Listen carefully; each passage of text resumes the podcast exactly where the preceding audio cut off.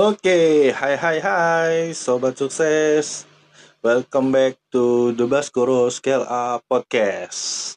Oke. Di episode ini gue akan bahas tentang panic buying. Nah, panic buying itu gimana kenapa apa eh, orang berbelanja karena panik akan sesuatu hal yang dianggap mencekam gitu ya. Nah, ini ada sebuah artikel yang gue bacain sedikit ya. Panic buying itu adalah penimbunan barang yang dilakukan oleh konsumen atau masyarakat ketika ada sesuatu tertentu yang dianggap gawat atau darurat. Kerap dikenal dengan istilah panic buying gitu. Nah, panic buying itu adalah eh, masyarakat atau sekelompok orang yang yang kaget akan suatu kondisi gitu ya. Nah, kalau ini juga sempat terjadi di Indonesia jadi karena eh, Presiden Indonesia Joko Widodo udah meng, apa namanya? mengum- mengumumkan bahwa coronavirus itu sudah masuk Indonesia gitu ya. Itu juga eh, kalau nggak salah ada di Depok waktu itu. Jadi ada ada orang ada orang luar, ada orang Jepang kalau nggak salah itu dia lagi ke Indonesia dan bertemu dengan temennya yang di daerah Depok. Akhirnya setelah dari Indonesia orang Jepang itu ke luar negeri eh, ke keluar keluar Indonesia ke Malaysia atau ke Singapura gitu kalau nggak salah. Nah di sana si orang Jepang ini terduga kena coronavirus. Akhirnya dari pemerintah Indonesia mengecek waktu di Indonesia orang Jepang ini bertemu siapa saja. Akhirnya eh, orang-orang yang bertemu dengan orang-orang yang bertemu dengan eh, orang Jepang ini dicek apakah benar terkena coronavirus. Ternyata iya betul sekali kena coronavirus gitu ya. Nah coronavirus itu gua nggak ngerti juga ya kenapa kayaknya eh, gempar sekali karena korbannya udah banyak di di luar di luar juga sudah banyak. Di Wuhan juga sempat diisolasi. Wuhan diisolasi sekarang di Itali. Itali juga diisolasi sampai akhirnya eh, pembalap MotoGP Valentino Rossi tidak bisa keluar dari kotanya gitu kan di Flutania kalau nggak salah. Nah itu. Dan beberapa seri MotoGP pun dibatalkan karena adanya coronavirus ini. Nah sekarang gue akan bahas tentang eh, panic buyingnya gitu. Kenapa orang-orang melakukan panic buying? Karena tadi yang gue udah sebutin adalah karena ada situasi situasi tertentu yang dipandang gawat dan darurat gitu kan. Karena ketakutan akan suatu eh, virus yang sudah masuk ke Indonesia akhirnya eh, orang-orang yang yang yang punya banyak uang banyak kelebihan uang mereka berbondong-bondong untuk membeli sesuatu atau eh, membeli bahan makanan atau dan masker untuk menjaga supaya mereka tidak terkena terkena coronavirus serta ketika ada sesuatu dianggap ketika nantinya seperti Indonesia atau suatu daerah seperti Wuhan suatu daerah di Indonesia akhirnya diisolasi seperti di Wuhan mereka tetap masih punya makanan. Eh, mungkin berpikiran kayak gitu ya. Padahal eh, sebenarnya coronavirus itu ya virus itu ya cuman ya virus juga sih. Maksudnya eh, influenza pun itu virus gitu kan. Nah sebelumnya ada coronavirus juga eh, ada beberapa virus yang memang ada di Indonesia dan di seluruh dunia juga. Kayak eh, apa namanya eh, flu babi gitu kan. Flu babi H1N1 itu flu babi. Dan ada juga flu burung. Terus ada juga eh, apa SARS. Ada juga virus MERS gitu kan. Nah itu itu juga apa namanya itu juga juga sebuah virus gitu dan memang banyak juga korban yang sudah sudah berjatuhan karena virus-virus itu tadi. Nah, ada juga akhirnya yang bilang bahwa coronavirus adalah senjata uh, apa namanya senjata biologis dari Cina untuk mengurangi populasi. Mungkin karena karena informasi yang kurang, karena apa ya maksud gue uh, informasi yang diterima setengah-setengah akhirnya membuat kepanikan gitu ya. Nah oke okay, kita lihat dari artikel ini juga uh, membahas tentang perilaku panic buying menurut Ibu Eni Sri Hartati, Direktur Eksekutif Institute for Development of Economic and Finance ya, INDEF. Dipicu oleh faktor psikologis yang biasanya terjadi karena informasi tidak sempurna dan menyeluruh yang diterima oleh masyarakat. Akibatnya timbul kekhawatiran di masyarakat sehingga menimbulkan respon tindakan belanja secara masif sebagai upaya penyelamatan diri. Nah, itu yang tadi gue bilang. Jadi karena informasi yang informasi yang uh, setengah-setengah, informasi yang dibuat gempar dan mungkin juga menurut gue ini juga ada campur tangan media yang membuat orang jadi takut, ngeri gitu kan karena dianggapnya coronavirus ini adalah suatu virus yang mematikan untuk seluruh dunia gitu ya mungkin eh, menurut gua orang Indonesia kebanyakan nonton film kali ya. jadi dianggapnya virusnya ini kayak film-film mumi atau film-film apa namanya uh, mayat hidup itu loh. Ya bukan bukan mumi maksudnya zombie zombie zombie. Nah dianggap virus ini udah kayak zombie gitu yang akhirnya bisa bisa kita harus mengisolasi satu tempat yang di mana orang-orang juga ya yang kuat yang yang yang selamat gitu kan nah sebenarnya sih menurut gue nggak nggak nggak seperti nggak seperti yang dibayangin kayak gitu ya jadi so itu udah informasi yang setengah-setengah terus itu juga yang tidak sebenarnya terjadi gitu ya. Nah, ternyata ada dua bentuk kekhawatiran yang terjadi di masyarakat gitu ya. Yang pertama adalah kekhawatiran kalau tidak belanja sekarang bisa aja besok harga naik. Udah belanja sekarang deh daripada uh, kita belanja besok nanti toto harganya apa uh, suplainya nggak ada barangnya harganya naik kita nggak bisa beli lagi. Nah akhirnya mereka berbelanja dengan kualitas apa kuantitas yang yang banyak gitu dan dia dan mereka tidak memikirkan orang lain juga yang membutuhkan juga sebenarnya gitu ya uh, so, so, so buat gue uh, pemikiran yang picik ya stupid untuk menyelamatkan diri. Oke yang kedua jika tidak belanja sekarang maka esok belum tentu barangnya ada. Belum tentu uh, wah gue kayaknya harus belanja hari ini uh, apa namanya mie instan satu kontainer gitu. Supaya gue bisa bisa selamat dengan adanya makanan mie instan satu kontainer gitu ya. So teman-teman itu apa ya? Bukannya lu selamat tapi lu menimbulkan penyakit baru gitu.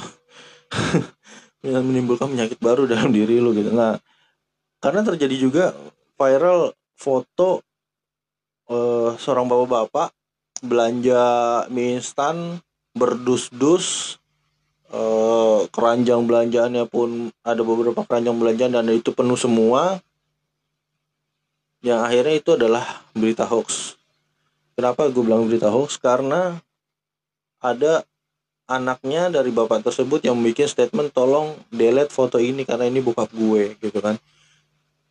Kenapa bokap gue belanja segitu? Itu bukan karena panic buying gitu. Itu hanya karena memang kita punya toko kelontong gitu. Dan itu kita lagi belanja untuk ngisi toko kita untuk stok toko kita gitu. Bukan untuk jadi nah akhirnya itu yang ketika ketika ada panic buying ketika ada kabar wah ini uh, ada coronavirus masuk ke Indonesia oh pada belanja belanja belanja. Nah akhirnya foto-foto itu pun akhirnya jadi sebuah hoax gitu. Jadi buat gue kesian juga orang-orang yang memang uh, tidak terkena tidak terkena dengan dengan efek efek panic buying akhirnya jadi sebuah hoax gitu. Nah ada juga toko di Jakarta yang malah membuat apa namanya uh, dia tidak tidak jualannya dia dia tidak memanfaatkan situasi. Nah akhirnya ada penghargaan juga dari dari Kapolda kalau nggak salah. Jadi satu warung itu memang dia tidak tidak pengaruh sama sama si si panic buying ini gitu. Tidak terpengaruh sama apa namanya uh, kondisi yang ada gitu ya. Nah itu jadi sebuah uh, orang-orang yang punya yang punya buatku sih punya etika gitu punya punya nggak memanfaatkan sesuatu gitu. Karena banyak juga yang memanfaatkan sesuatu. Misalkan gini uh, berjualan masker gitu ya jualan masker. Masker awalnya apa sih?